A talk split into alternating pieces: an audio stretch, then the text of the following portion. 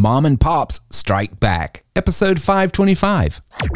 Welcome to TerryWilson3.com, home of TW3. Are, are, are you ready to take your money, business, and life to the next level? You are worth more, and you're about to hear how and why. So buckle up and listen up as we journey to the next level. Please welcome your guys to reach your goals, the TW3 family. Here's your host, Terry Wilson. I love to support small businesses whenever I can. And guess what? So do a lot of other folks. That's why more and more mom and pop shops are finding ways to compete in the Amazon era, carving out specialties and creating customer experiences that big guys just can't copy. And boy, did I have an experience this past week. I had a company back in 2016 that I started with that handled our waste management here at the house. And they came by once a week and took out our trash. And we're a large family, so I got two trash cans. And it was a wonderful service, wonderful company, locally owned. And then they got sold and bought out by a large company that services not only the United States, but even Canada. Large outfit.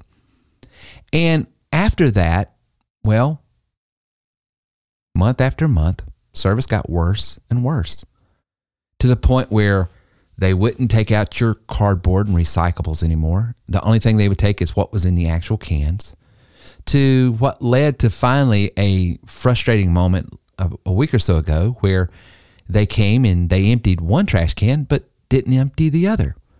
And I called to find out and was told, well, you're only paying for one trash can now, so we only empty one trash can. And you've only ever been paying for one trash can, is what she said. And I was like, no, I've always paid for two.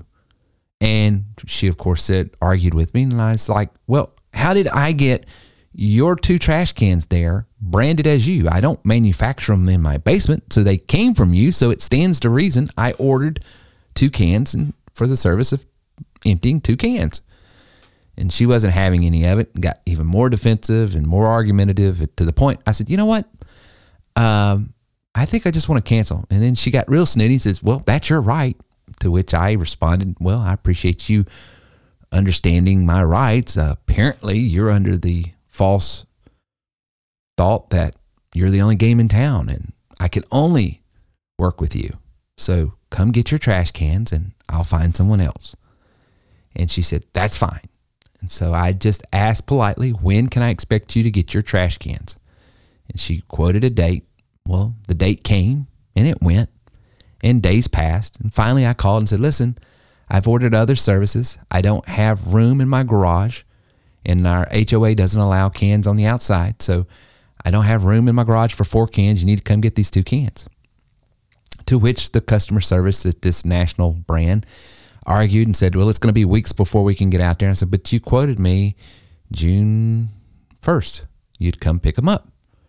And of course, more and more argumentative. And I finally said, well, you've got five o'clock till, and I gave them a date, or you're trespassing, and I'll just have them removed at your expense. Well, lo and behold, they came and picked them up. But my point is this when I replaced them, I called to have them replaced. And the owner of that local company picked up, answered, asked him, Can I have two cans? Yes.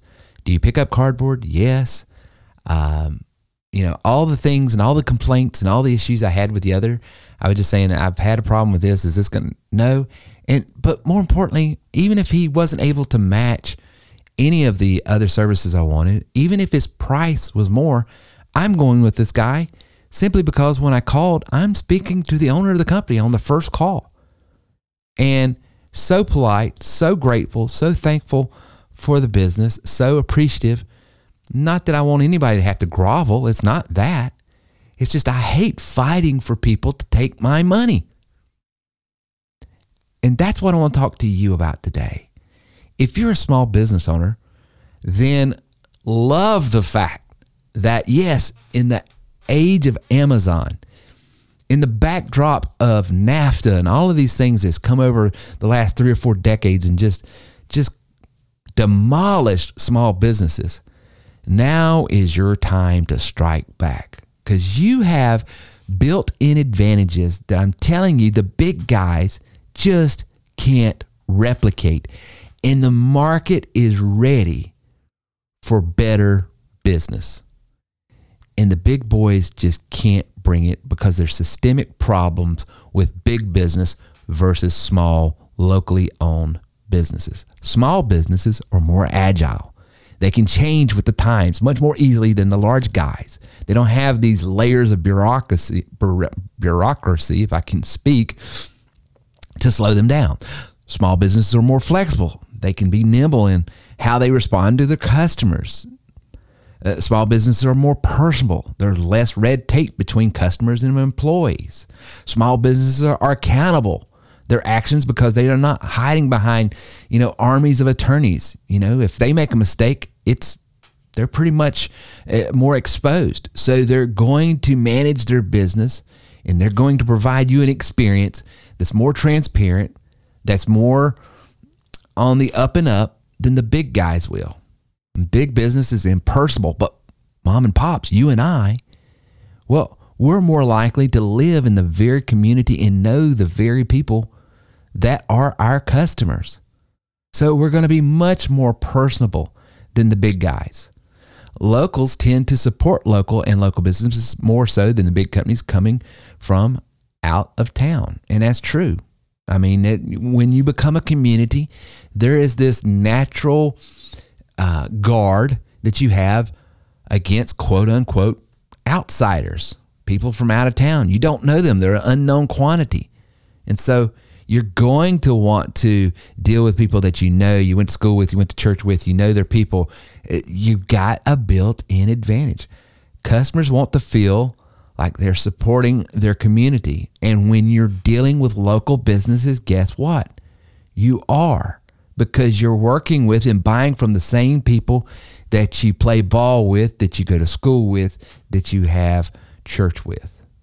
There's an expectation uh, the relationships between small business owners and vendors uh, should be based on personal com- connection. So, a lot of times, I can get things quicker than when I was a small music retail. I was able to get things quicker than even the big guitar center. Why? I didn't have the buying power of Guitar Center and some of these other large outfits but I had a personal relationship with my representative from Fender or Roland or one of the companies I was working with. And I could call in favors and say, hey, I got a client that really would like this new model that's coming out and I know it's going to, you know, be yada, yada, yada. And all of a sudden it was showing up at my doorstep. Why? Because as a small business owner with a personal relationship with people, that goes way further than this corporate giant out of New York that they're dealing with, you know, a staff of buyers and a staff of all these other people, and nothing is ever personal. So, community care for the community beyond the transaction. Local business are more likely to give back to their community. Local business more likely to be involved in the community. They're more likely to support local events. More likely to be involved in local charities uh, through volunteering. So anytime you can do business locally, of course, you're better off. But you, as a local business owner, make sure your clients and your customers and your people that you work with and you support and you serve that they know, hey, I'm here doing this in the community. We're doing this in the community. Even in the Amazon era, small businesses can find ways to thrive and outlast the big guys. It's true. Uh, this is so true that uh, small businesses can compete with the big companies by providing a better customer experience. You might not be able to have the buying power as the Amazons and the Walmarts and stuff. You might not be able to have all of the bells and whistles of the big box, but I'm telling you what you've got that they cannot compete on. And I'm telling you, your customers are hungry for it. If you can just be in the ballpark range of price but just knock it out of the park with customer experience and support, you are going to thrive and you're going to watch the Davids in the world come tumbling down. Their heads are being chopped off. I can't tell you how many national chain restaurants we're seeing all around us. They're just suffering and they're just they're they're really hurting. But we're seeing small locally owned uh, restaurants just popping up everywhere and actually two and three locations now because They got their ears to the ground. They know what their customers want to taste. They know what their local customers want to experience. And that's the same way in it. Listen, You've heard me say it here at TW3. There are CRM companies, there are website companies, there are all kinds of people out there everywhere that can give you everything that we do. But what they can't do, they can't be us. They can't provide the service, the nurture, the training, uh, the community that we provide. And in business, well, that's all business is, is relationship. So I'm telling you, small business owner, small mom and pop out there, don't you don't uh, don't get upset about small beginnings and the size. I'm telling you, use your size as an advantage. This is your time that you can strike back and take more market share in the marketplace. Thank you for listening to our show today. If you have any questions or would like to speak with us about your goals, then please call or text us at 864 507 9696. Reach out to us online at terrywilson3.com.